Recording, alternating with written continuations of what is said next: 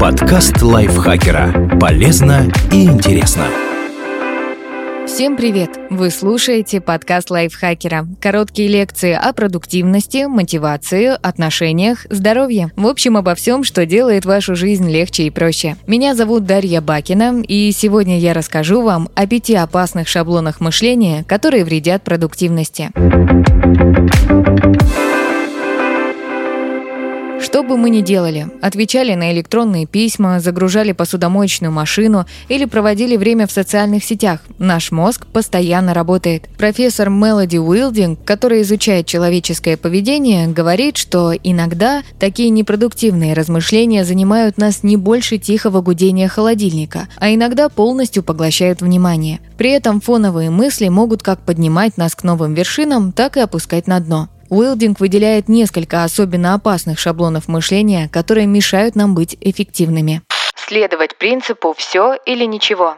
Он заставляет нас видеть в ситуации самые разные крайности без какой-либо золотой середины. Представьте, что перед вами стоит важная задача, и одна из первых ваших мыслей «если у меня не получится, значит я неудачник». Это стандартный пример подобного шаблона мышления. Зачастую принцип «все или ничего» проявляется в уверенности, что необходимо достичь в чем-то максимума, чтобы это стало частью жизни. Скажем, вы придумываете рецепты полезных и вкусных домашних блюд и хотите делиться ими со всем миром миром, но вы считаете, что нельзя просто так выкладывать их в социальные сети. Сначала вам нужно стать сертифицированным специалистом по здоровому образу жизни и профессиональным поваром, и только тогда вы получите право публиковать свои рецепты. Уилдинг считает, что правда где-то посередине. Не стоит излишне усложнять или упрощать ситуацию. В каждом отдельном случае есть свои нюансы, и радикальный взгляд на проблему вряд ли поможет ее решить. Обобщать. Этот шаблон действует примерно так же, как все или ничего, доводит ситуацию до максимума. Но между этими моделями мышления есть и разница. Если подход «все или ничего» относится к конкретной ситуации, то обобщение превращается в глобальный шаблон. Например, если к вашей последней рабочей презентации были вопросы, у вас может возникнуть мысль о том, что и следующая будет провальной. Но обобщение никогда не бывает правдивым. Когда вы замечаете, что начинаете мыслить таким образом, Уилдинг советует остановиться, глубоко вдохнуть и взглянуть на факты. Да, возможно, последняя презентация прошла далеко не так, как вам хотелось, но благодаря этому вы наверняка подготовитесь к следующей особенно усердно. Прошлые провалы не определяют ваше будущее, и вы можете изменить сценарий своего мышления, чтобы отказаться от этого непродуктивного шаблона. Отвергать положительные оценки. Этот шаблон мышления особенно распространен среди людей с низкой самооценкой. Представьте, что вы долго и упорно работали над проектом, и он, наконец, завершен. Коллега говорит вам, что вы молодец и проделали отличную работу, а в ответ вы смущаетесь и говорите, что это результат командных усилий, и вы тут совсем ни при чем. Неумение принимать комплименты – одно из проявлений этого шаблона мышления. Мелоди Уилдинг приводит еще один пример. Когда вы делаете что-то хорошо, но говорите себе, что это мог мог бы сделать кто угодно. Для борьбы с этой установкой Уилдинг советует создать свой собственный сборник понтов. Выделяйте время каждый день или каждую неделю, чтобы записывать свои победы. Они не обязательно должны быть связаны с выдающимися достижениями. Это могут быть моменты, когда вы отстояли свое мнение в сложном споре или попробовали сделать что-то за пределами своей зоны комфорта. Со временем вы научитесь оценивать себя и свои способности по достоинству. Опираться на эмоциональные реакции.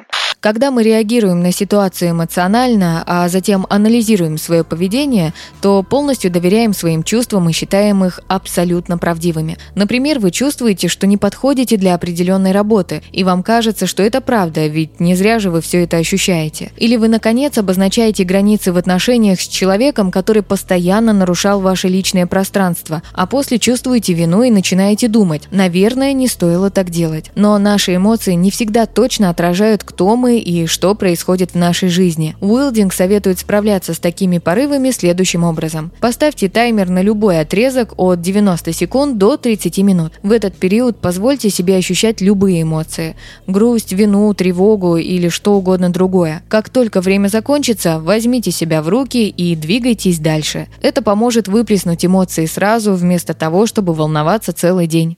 Использовать слово «должен».